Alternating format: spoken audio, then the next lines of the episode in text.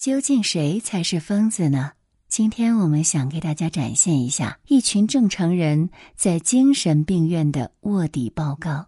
文章来源群学书院，我是主播宁小宁。知道科技日新月异的今天，人类的精神世界仍然是一个无法完全解析的医学和哲学谜题。无论是悬疑影视剧还是文学作品，都是在对异常人类心理进行不同角度的挖掘。各路创作者也将精神疾病描绘的神乎其神，有电影《致命 ID》那样的恐怖的多重人格，还有畅销书《天才在左，疯子在右》里夸夸而谈四维空间的奇人。自有史料记载以来，人类就一直受到精神疾病的困扰。但长期以来，我们对它产生的原因知之甚少。几个世纪以来，医生们一直在努力给精神疾病下一个合理的定义，包括如何诊断、如何治疗，以及最重要的，精神类疾病究竟是什么。为了寻找答案，一九七二年，斯坦福大学心理学教授戴维·罗森汉说服了七个理智而健康的普通人和他自己，一道卧底到了美国各地的精神病院，以测试精神病学标签的合法性。而试验的结果呢，不仅让世界震惊，而且具有讽刺效果。所有的精神病院都认为，这八个人患有不同程度的精神病。并带给他们惊险的治疗经历，而之后这些被试者被迫待在家里，直到能够证明自己神志正常为止。一九七三年一月，罗森汉教授在美国科学杂志上发表了一篇长达九页的文章《精神病院里的正常人》。他在文章中说：“事实是我们早就知道诊断没用，也不可靠，但我们还是一如既往的依靠诊断。”现在我们知道，我们无法区分正常人和精神病人。这项具有分水岭意义的心理学试验，打破了精神病学诊断的传统标准，而改变了精神病研究的进程。直到三十年后，《神经与精神病人》杂志上发表了一篇文章，说罗森汉教授的结论就像一把插入了精神病学的心脏。美国知名记者苏珊娜·卡哈兰也曾有过被误诊为精神病人的独特经历，因此对罗森汉的实验充满了兴趣。他通过大量的细致调查，解读了罗森汉实验背后的秘密。他用细腻的笔触、充足的史料，提出了如下深刻且迫切的问题：我们应该如何界定精神疾病的标准？我们应该如何区分精神疾病与大脑疾病？我们应该如何重塑精神病学？在全球经济高速发展的今天，人们罹患心理障碍和精神疾病的比例不断升高。在其他疾病逐渐得到和攻克的同时，心理及精神类的病症治疗方面仍未达到长足发展。越来越多的人被内心的病魔所困扰。那么，如何正确认识心理疾病？如何区分精神障碍与生理性疾病？如何通过正确的方式保持身心健康？我们给大家推荐的这本书叫做《精神病院里的正常人》，相信这本书能够带给我们深刻的启发和思考。人类对精神疾病本能的恐惧，使得精神病患者承受了比精神折磨更大的伤害。历史上对精神疾病做出的解释，主要围绕三个要素展开，即精神、灵魂、大脑和环境。第一种观点认为，这是一种超自然现象，是神灵或魔鬼操纵的直接结果。根据公元前五千年出土的头盖骨，我们知道，对这个病最古老的治疗方式之一，就是在颅骨上钻孔，释放人们认为藏在里面的恶魔。这种做法被称为钻环术，而另一种消除内心恶魔的办法是拿孩子或动物来祭祀，与恶魔做交易。早期的印度教徒认为癫痫就是恶魔加罗西在作怪，加罗西字面上的意思就是抓你的人。古希腊人认为人们发疯是因为众神发怒或报复，而到了启蒙时代，思想家们摒弃了恶魔附身说。认为精神病是非理性的表现，是理智出现问题而产生的一个副作用。一八零八年，德国医生约翰·克里斯蒂安·赖尔创造了一个词，这类研究就有了命名，叫做精神病学。他当时提出的原则对今天依然是有用的，比如，精神疾病是普遍存在的，我们应该用人道的方式对待他人，从业者应该是精神医师，而不是哲学家或神学家。赖尔提出的精神病学理念，并没有阻止很多医生放弃继续探索精神病病灶。他们想知道，精神病产生的原因到底是什么？只是一方面还是多方面的原因呢？会不会是受到了环境的影响，还是只和我们头骨中的器官有关系呢？异化者、精神病学家开始把身体当成治疗的对象。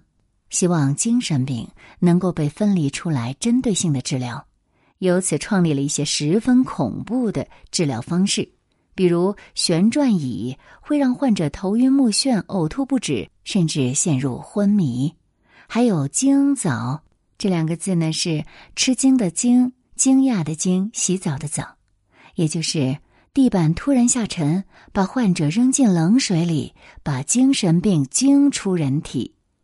精神病人不只是被人们忽略了，他们还被折磨和虐待。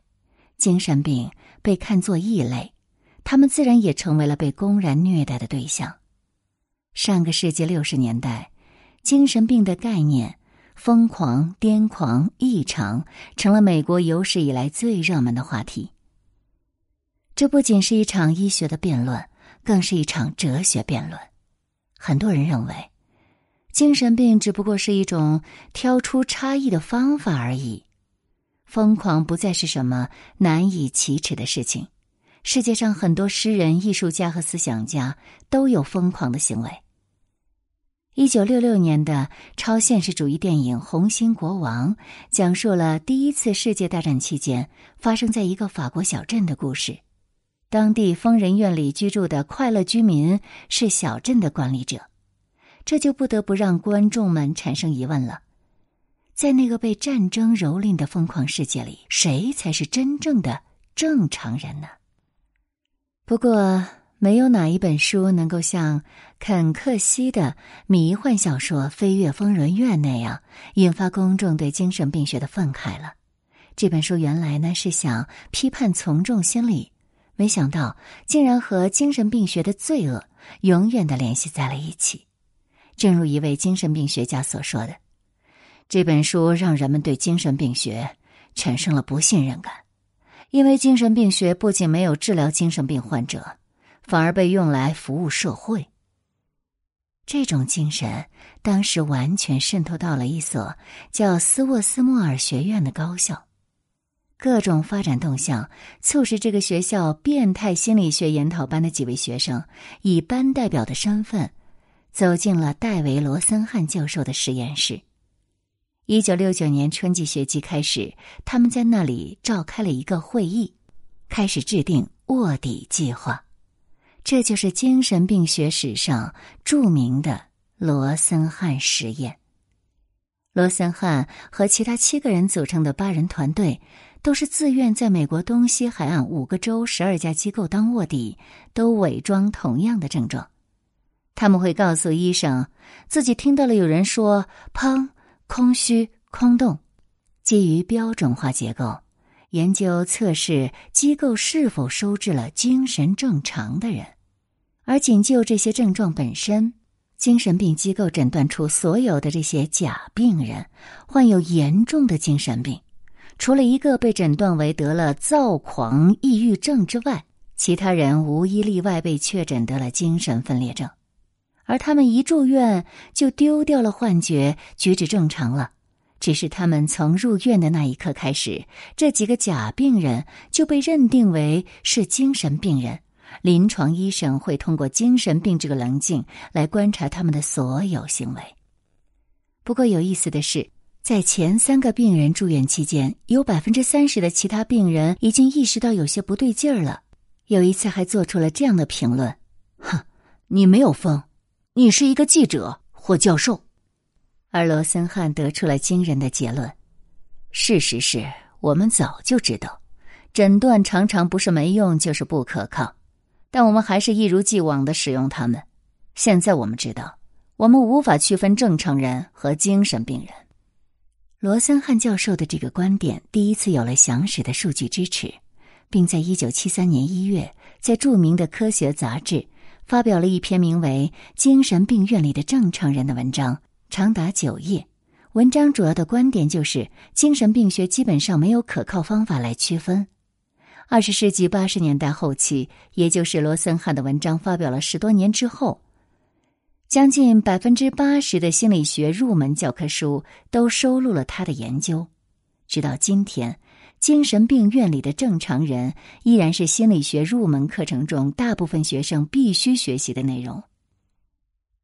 尽管世俗的观念随着时代的进步有所改善，但被诊断为患有精神障碍的人，可能还是会遭遇世俗偏见所带来的歧视，也就是污名化。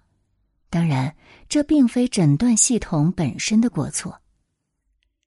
即使是在当今社会，精神障碍的患者也往往会对自身病情保密，而糖尿病等身体疾病的患者则更容易坦率的承认自己生病了。在某种程度上，患者可能是害怕承认自己患有精神疾病，就会遭到社会和职业方面的各种歧视。可能很多人都曾经用“疯子”“精神病”“神经病”来描述某人，这类歧视性用语会对精神障碍的患者产生严重伤害。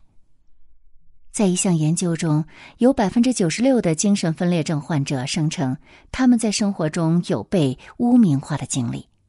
与污名化相关的一个问题是刻板化。我们生长在特定的文化环境中。可能会产生关于他人的一种概括性看法，比如戴眼镜的人更聪明，某个地方的人很粗鲁等等。因为我们可能听说过某些精神障碍会伴随异常行为，所以当我们遇到某个被诊断为精神障碍的人的时候，往往会自动的做出一些推断，认定他们一定会有那些异常行为。比如有一项对二零零零年到二零一二年拍摄的五十五部恐怖电影的分析表明，精神障碍患者经常被刻画成容易犯罪的人，而标签化可能会使污名永久化。一旦某人因为某些症状而被诊断为患有某种精神障碍，那么人们往往会对他贴上标签。即使这个人后来痊愈了，这样的诊断标签还是难以去除的。在最新的《变态心理学》第十八版中，编者写道：“但是我们需要牢记，疾病的背后是一个真实的人，这一点非常重要。”以前，精神卫生专业人员经常用精神分裂症或躁狂抑郁症来描述精神疾病患者，但是现在大家都尽量以人为本。将他们称为精神分裂症患者或双向障碍患者，简而言之是用患者来称呼，而不是用诊断的名称。从每一个细节上开始改变。如今，距离罗森汉实验已经过去了半个多世纪，精神病诊断标准也在进行不断的更新，精神病院的收容和治疗都更加人性化。部分精神疾病，像焦虑症、抑郁症，已经有了很完善的治疗方案，也有很大的治愈可能。在我在精神病院抗抑郁这本书当中，佐登笔下的精神病院充满了温情，病友之间还有令人难忘的病友情。而我们今天再次回顾罗森汉实验，就像《精神病院里的正常人》里引用的那句话。只有回顾过去，才能更好的了解未来。那我们接下来了解一下苏珊娜·卡哈兰的经历。二零零九年，苏珊娜作为《纽约邮报》的记者，拥有蒸蒸日上的事业与前途，却因为突然出现的神经错乱、幻视等症状，被诊断为精神分裂症。而精神类药物不但没有治好他的病，症状反而越来越严重。之后，他被查出患有罕见的自身免疫性脑炎，这不是精神疾病。经过治疗，苏珊娜幸运的恢复了健康。这番不同寻常的经历，让他写作并出版了《燃烧的大脑》这本书。之后，他开始思考精神疾病的诊断标准。他深度研究了精神病史，并对知名的罗森汉实验进行了详细调研。基于此，他撰写了这本书《精神病院里的正常人》，带给广大读者更多的思考与启发。